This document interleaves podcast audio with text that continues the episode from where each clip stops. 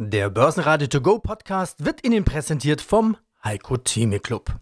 Werden Sie Mitglied im Heiko Thieme Club. Heiko-Thieme.de. Börsenradio Network AG. Marktbericht. Der Börsenpodcast. Im Börsenradiostudio die unverwechselbaren Stimmen von Andreas Groß, Peter Heinrich und Sebastian Leben. Über 3% Wochenplus beim DAX. Er beendet die ereignisreiche Woche deutlich über der Marke von 13.200 Punkten. Die Schwäche bei den US-Tech-Werten tritt in den Hintergrund. Anleger nehmen ein zartes, taubenhaftes Gurren wahr bei den Notenbanken EZB und FED. Vielleicht, unter Umständen, eventuell, könnten die Notenbanken im Zinszyklus das Tempo ein bisschen rausnehmen. Hören Sie hierzu Andreas Scholz im geldpolitischen Talk Eurofinance Weekly in voller Länge im Programm von Börsenradio. Einen kurzen Auszug gibt's jetzt. Ja, mein Name ist Andreas Scholz von der DSV Eurofinance Group. Ich freue mich auf unseren Podcast rund um das Thema Geldpolitik, Konjunktur, Devisen und Märkte. Was, mein lieber Andreas, gibt es Neues aus Burg Falkenstein? Aus dem ehemaligen Taubenschlag EZB Tower ist ein Falkenhorst geworden, so hatte ich dich noch im Ohr. Gestern der nächste Pflock, 75 Basispunkte. Dazu Gedankenspiele zum QT. Starten wir doch eine kleine Nachlese EZB. Was nehmen wir daraus mit? Kurze Nachlese zur Europäischen Zentralbank von gestern. Die Reise geht weiter, die Zinsreise. Nochmal ein Jumbo-Schritt, 0,75 Basispunkte, eine Differenz, eine Zinserhöhung, die vor Monaten, Jahren nicht denkbar gewesen wäre. Also die EZB macht ein wenig auf Fett und jetzt sind wir, um es mal festzuhalten, beim Hauptrefinanzierungssatz immerhin schon bei 2%. Und der Spitzenrefinanzierungssatz, wenn die Banken über Nacht sozusagen Einlagen bei der EZB parken, der steigt auf 2,25%. Also, wir schauen vor allen Dingen ja immer auf den Hauptrefinanzierungssatz und da haben wir jetzt die 2 vor dem Komma und das wird noch nicht das Ende der Fahnenstange sein. Die Präsidentin hat noch einmal unterstrichen, wir entscheiden von Meeting zu Meeting. Also die EZB gibt keinen konkreten Ausblick. Sie sagt aber, es wird mit dieser Zinserhöhung es nicht gewesen sein. Die Inflation muss weiter bekämpft werden. Ja, und so langsam kommen wir dann in einen Bereich rein, Andreas, wo es natürlich wehtut. Also wo wir nicht mehr nur einen neutralen Zins haben, sondern möglicherweise einen Zins, der auch dann schon die Wirtschaft bremst. Es waren gestern taubenhafte Töne zwischen den Zeilen zu hören, auch von der Präsidentin, die gesagt hat, naja, eine Rezession, also eine konjunkturdämpfende Situation, kann auch preisdämpfend, inflationsdämpfend wirken. Die Tauben im Falkensteinhorst sozusagen, im Frankfurter Ostend, die hoffen ein wenig auf diesen Bremseffekt durch die Konjunktur, durch eine mögliche Rezession, den Bremseffekt auf die Preise und dass dann der Zins nicht noch weiter hochgehen muss. Ich gehe, um es jetzt zusammenzufassen, davon aus, dass die EZB nicht nochmal 75 macht im Dezember, wir haben ja noch eine Sitzung, sondern maximal 50 Basispunkte hochgeht, dass sie ein wenig abbremst, weil dieses Tempo auf Dauer wird sie nicht fahren können in der Eurozone. Es bleibt eine Gratwanderung im Nebel. Hinzu kommt, du hast das Thema QE angesprochen, die Bilanz muss abgebaut werden. Das wird das Thema sein auf der Dezember-Ratssitzung. Das ist ein Thema nicht für Wochen, sondern eins für Monate, wenn nicht gar für Jahre. Die Bilanz schrittweise so abzubauen, dass es nicht knallt. Damit wird die EZB ja im Januar beginnen, also im nächsten Jahr 2023. Und die sogenannten Langfristkredite, diese TLTROs, mit denen die EZB in der Krise die Banken mit billigem Geld versorgt hat. Der Zins für diese Kredite, der muss hoch, weil die Banken waren ganz geschickt. Die haben einfach dieses Geld genommen, was sie niedrig verzinst bekommen haben von der EZB und haben es höher verzinst wieder bei der EZB angelegt. Dagegen will die EZB jetzt vorgehen und den Zins entsprechend auch anpassen. Angeblich haben die Banken durch diesen Trick etwa 5 Milliarden Euro erwirtschaftet. Die Inflation in Deutschland bleibt hoch, der Wert liegt jetzt bei 10,4%, so hoch wie noch nie. Erstaunlich stabil dagegen die Wirtschaftsleistung. Das Bruttoinlandsprodukt in Deutschland wächst leicht um 0,3%, allen Belastungen zum Trotz. Ja, hallo, Jochen Stanzl hier von CMC Markets. Jochen, der DAX fällt am Tag nach der EZB-Sitzung ein bisschen. Die EZB hat einen weiteren Zinsschritt von 0,75% gezeigt. Die Zinsanhebung war keine Überraschung, würde ich sagen. Die war von den meisten erwartet. Am Donnerstag sah es eher nach einem Non-Event aus. Hinzu kommt, dass die deutsche Wirtschaft überraschend wächst, statt wie erwartet zu schrumpfen. Trotzdem fällt der DAX ein bisschen, aber alles in allem muss man ja sagen, er hält sich deutlich ganz gut über den 13.000 Punkten. Was sagt denn die Charttechnik? Ja, die Spekulation ist aufgegangen. Wir haben eine 10% Rallye. Das saisonale Tief am Tag der Deutschen Einheit war ja bei 11.811 Punkten. Und wir hatten eine Rallye bis 12.695. Das ist die Marke. Dann hatten wir eine Korrektur bis zum Tag, der 13. Oktober, wieder runter bis auf 12.000 ungefähr. Und das war der Tag, wo in den USA wieder sehr heiße Inflationsdaten veröffentlicht wurden.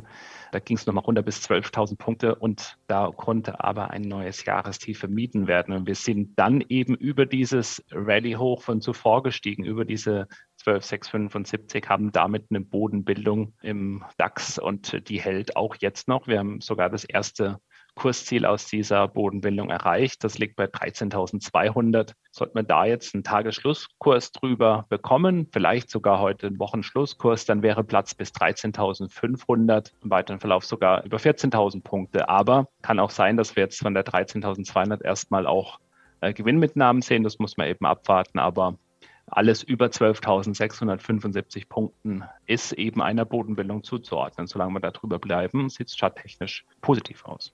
Und trotzdem haben viele gewarnt, Bärenmarkt, Rallye, Bullenfalle. Kann man in der Charttechnik irgend sowas erkennen, dass es demnächst auch wieder runtergehen könnte? Ja, die negative Stimmung ist super, weil das ist genau wie ein Boden auch entsteht. Wir sind so eine Wand des Zweifels und der Angst im Port geklettert und das könnte auch weitergehen. Wir haben immer noch, wenn man sich die Sentimentindikatoren anschaut, eine extrem negative Stimmung und das ist eben auch der Punkt, wo eben die Anleger aus dem Markt raus sind, wo eben die Verkäufe dann aufhören, weil jeder irgendwie schon verkauft hat. Wir könnten jetzt eben auch so ein bisschen zwei Faktoren sehen, die eben die Kurse nach oben treiben könnten. Das eine ist eben die Angst, was zu verpassen.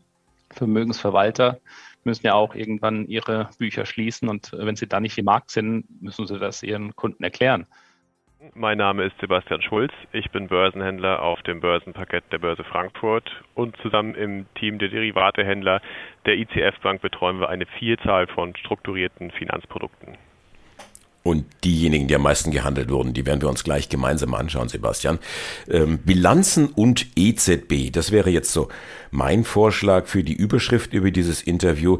DAX Rallye wäre ja auch eine Alternative, aber ganz ehrlich, das traue ich mich jetzt nicht. Freitag früh, da kann ja noch viel passieren am letzten Handelstag der Woche.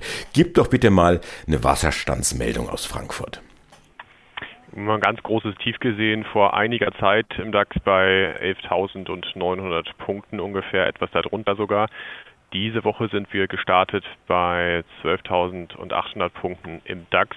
Wir haben nochmal ein Tief gesehen, das war bei 12.750 und dann ging es eigentlich die Woche bergauf.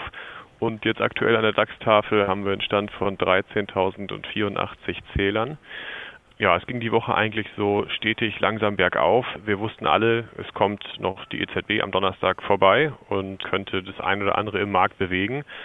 Aber die Berichtssaison, vor allem die Berichtssaison in den USA und in Deutschland ja auch unter den Automobilherstellern, hat hier kräftig für Rückenwind gesorgt. Und im Moment steht ein Plus in dieser Woche vorm DAX. Und jetzt hast du das angesprochen, jetzt kommt noch der Freitag, da wissen wir alle nicht, wie es ausgeht. Aktuell, wie gesagt, sind wir dann wieder knapp 150 Punkte von unserem Wochenhoch entfernt, aber das muss dieser Tage natürlich noch nichts heißen. Microsoft, Google, Apple, Amazon, alle mit Zahlen, alle mit schlechten Zahlen, lese ich so in den Headlines. Was ist denn da los? Sind die tatsächlich schlecht oder sind die Anleger einfach zu verwöhnt? Muss man ein bisschen differenziert betrachten. Die sind ja nicht alle gleich gelaufen. Also wenn man diese 5 riesigen Tech-Konzerne, GAFAM hat man da immer zugesagt, wobei das eigentlich nicht mehr stimmt. Das sind ja jetzt 3 A's, weil Google nun Alphabet heißt. Die sind alle nicht gleich stark oder gleich schlecht gelaufen. Also wir haben eine Apple-Aktie, die läuft mehr oder minder so seitwärts, mal leicht steigend, mal kurz leicht fallend. seit 1,5 Jahren. Dann haben wir eine Microsoft, da sieht es wieder ganz anders aus.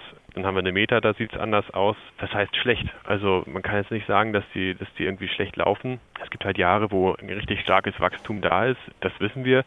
Wenn der zu erwartende Umsatz von Quartal zu Quartal immer höher wird und der Ausblick, Forecast, das wird immer weiter angehoben, dann kann sich so eine Aktie natürlich auch ganz, ganz schnell in einen Höhenflug begeben.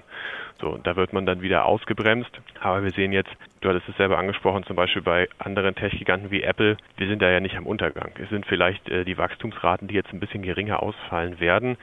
Das hängt bei den Tech-Konzernen ja auch, muss man ganz ehrlich sagen, immer noch mit der Corona-Pandemie zusammen. Daher hat 2020 in der Corona-Pandemie sehr viel so Online-Inhalte konsumiert wurden.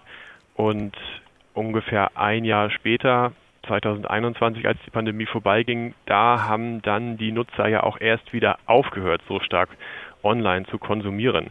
Und wenn wir jetzt eine Quartalssaison haben, Berichtssaison, und wir nehmen Quartalsergebnisse aus, meinetwegen dem dritten Quartal dieses Jahres, dann vergleicht man das ja immer mit dem Quartalsbericht des dritten Quartals des Vorjahres. Und da waren die Zahlen natürlich bei den Tech-Unternehmen noch deutlich besser, vor allem was Umsatzwachstum angeht. Die US-Tech-Werte erholten sich am Freitag allerdings schon wieder. Offensichtlich haben die abgerutschten Kurse eine magische Anziehungskraft auf die Anleger. Der Nasdaq klettert im frühen Handel um über 2%. Auch der Dow Jones startet mit Plus in den Freitag.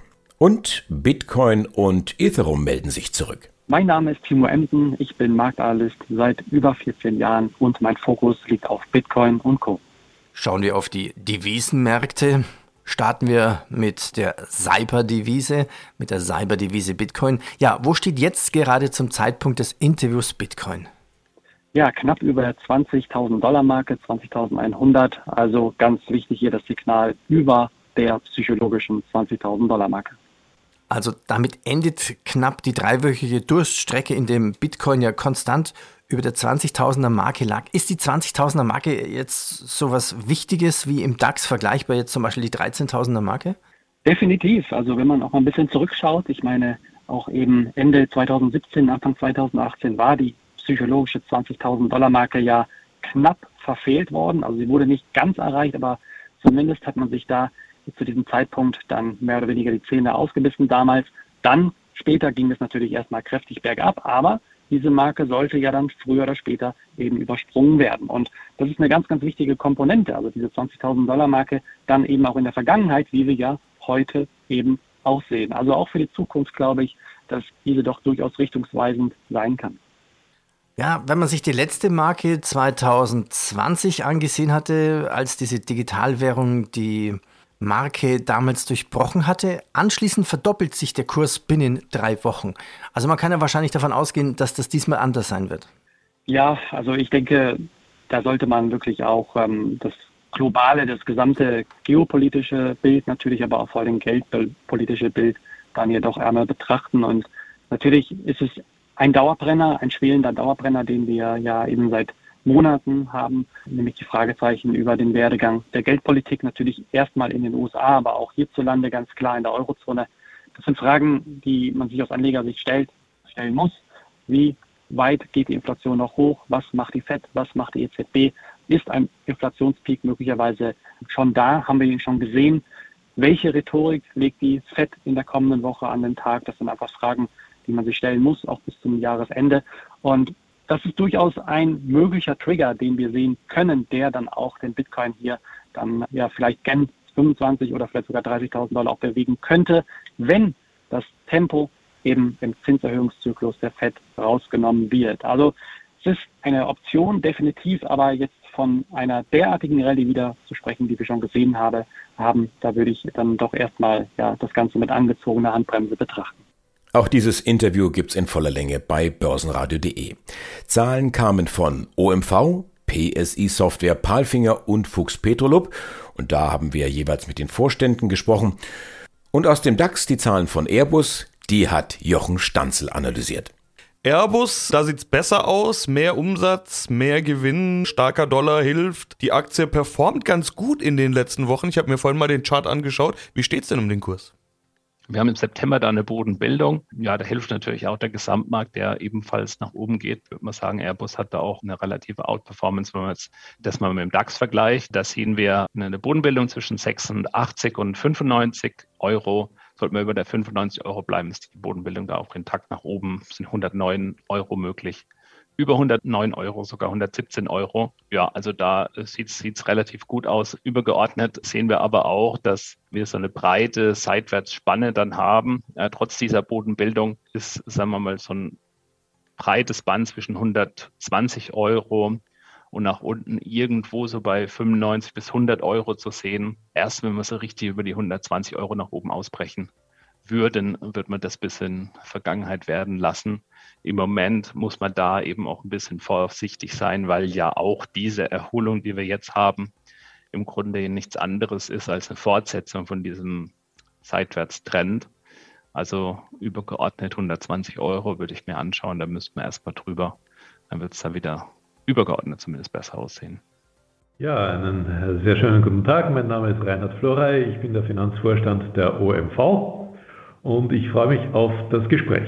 Und die OMV ist ein Öl-, Gas- und Petrochemiekonzern. Das heißt, bei Ihnen gibt es total viele Themen unserer Zeit und der öffentlichen Debatte, die wir da ansprechen könnten, die da wirken. Leider können wir natürlich nicht alle Punkte ansprechen und vertiefen, aber ich hoffe, dass genügend Platz ist und Zeit für das Wichtigste. Gehen wir es mal erstmal von der Zahlenseite her an. Da ist ja Aufhänger und Anlass unseres Interviews die Q3-Zahlen. Und da sehen wir, dass sich ihr Gewinn mit 3,3 Milliarden Euro mehr als verdreifacht hat gegenüber dem Vorjahr. Ich vermute mal, dass da vor allen Dingen die Gaspreise wirken, sich da niederschlagen. Oder wovon profitieren Sie hier? Wir haben hier drei Segmente in der OMV. Das eine ist die Chemie, das andere ist das Raffinerie- und Retailgeschäft und das dritte ist ein Öl- und Gasgeschäft, das wir systematisch auch in non-fossile Energieformen überführen wollen. Natürlich sind die hohen Commodity-Preise für Öl und Gas derzeit ein wesentlicher Treiber unserer Ergebnisse. Das liegt nicht nur an den europäischen, sondern auch an den außereuropäischen Märkten, in denen wir vertreten sind. In Europa sind wir in Rumänien, Österreich und Norwegen vertreten. Da haben wir auch wirklich gute Ergebnisse gemacht, aber wir profitieren natürlich auch in Nordafrika und im Mittleren Osten, also in Abu Dhabi, in Tunesien und Libyen, sowohl wie im asiatischen Bereich, wo wir in Malaysia und in Neuseeland stark sind.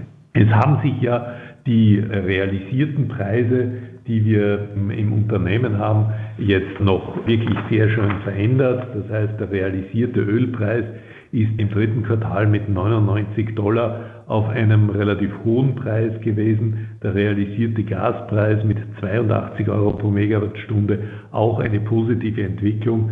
Das hat dazu beigetragen, dass wir nicht nur ein sehr schönes Operating Resultat von 3,5 Milliarden in diesem Quartal gemacht haben, sondern auch einen Cashflow von 2,9 Milliarden, der um 44% gegenüber dem Zeitraum des Vorjahres gestiegen ist und wir hier wirklich auch einen positiven Cash-Beitrag von allen drei Segmenten drinnen haben. Harald Schrimpf, Vorstand der PSI Software AG seit 20 Jahren. Ich kann mir vorstellen, wenn ich mir einen Auftragseingang bei Ihnen anschaue und den Auftragsbestand, also den Current Backlog, also das steigt alles an, sieht solide aus, das gibt Ihnen auch ein Stück weit Sicherheit. Ja, da soll man sich, glaube ich, als Investor überhaupt keine Sorgen machen. Wir haben überhaupt keine Unterauslastungsrisiken oder sowas. Ja, ganz im Gegenteil, wir registrieren den Auftragseingang ja sehr konservativ.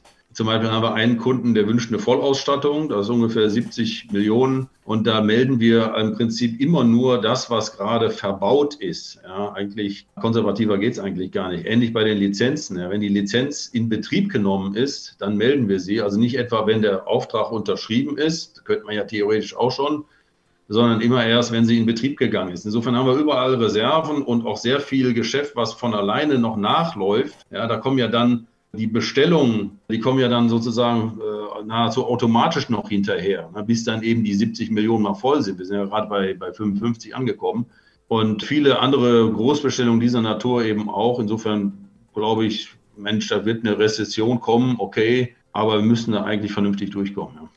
Großaufträge, da hatten Sie was geschrieben, steigende Nachfrage nach Software für Elektrobusdepots im dritten Quartal, jetzt einen internationalen Großauftrag.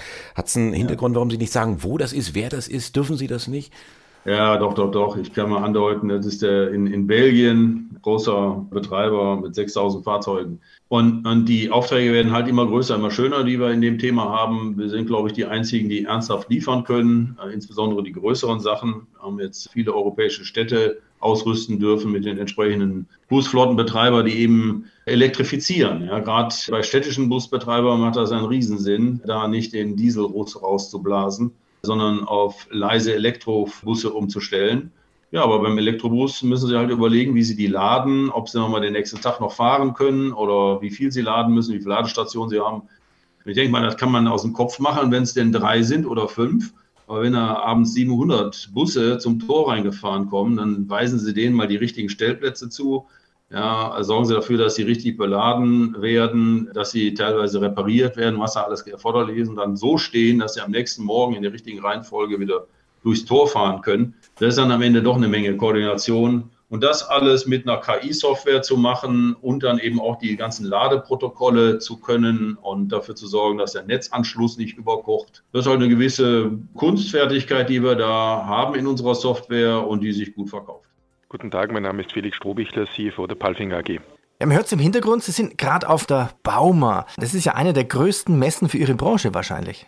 Absolut, die Bauma ist für uns weltweit die wichtigste Messe und wir haben bereits den 5. Tag, der absolut voll ist. Das heißt, man spürt hier nichts von einer bevorstehenden Rezession.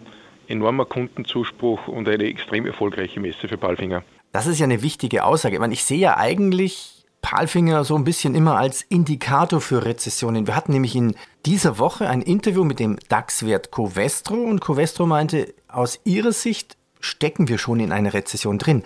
Das heißt, das Thema Rezession ist sehr branchenabhängig. Das heißt, auch keine Sorgen von den rückläufigen Bautätigkeiten durch die hohen Zinsen? Naturgemäß spüren wir das in der EMEA insbesondere, aber auch in Asien, wiederum insbesondere in China, dass hier die Baukonjunktur rückläufig ist, keine Frage.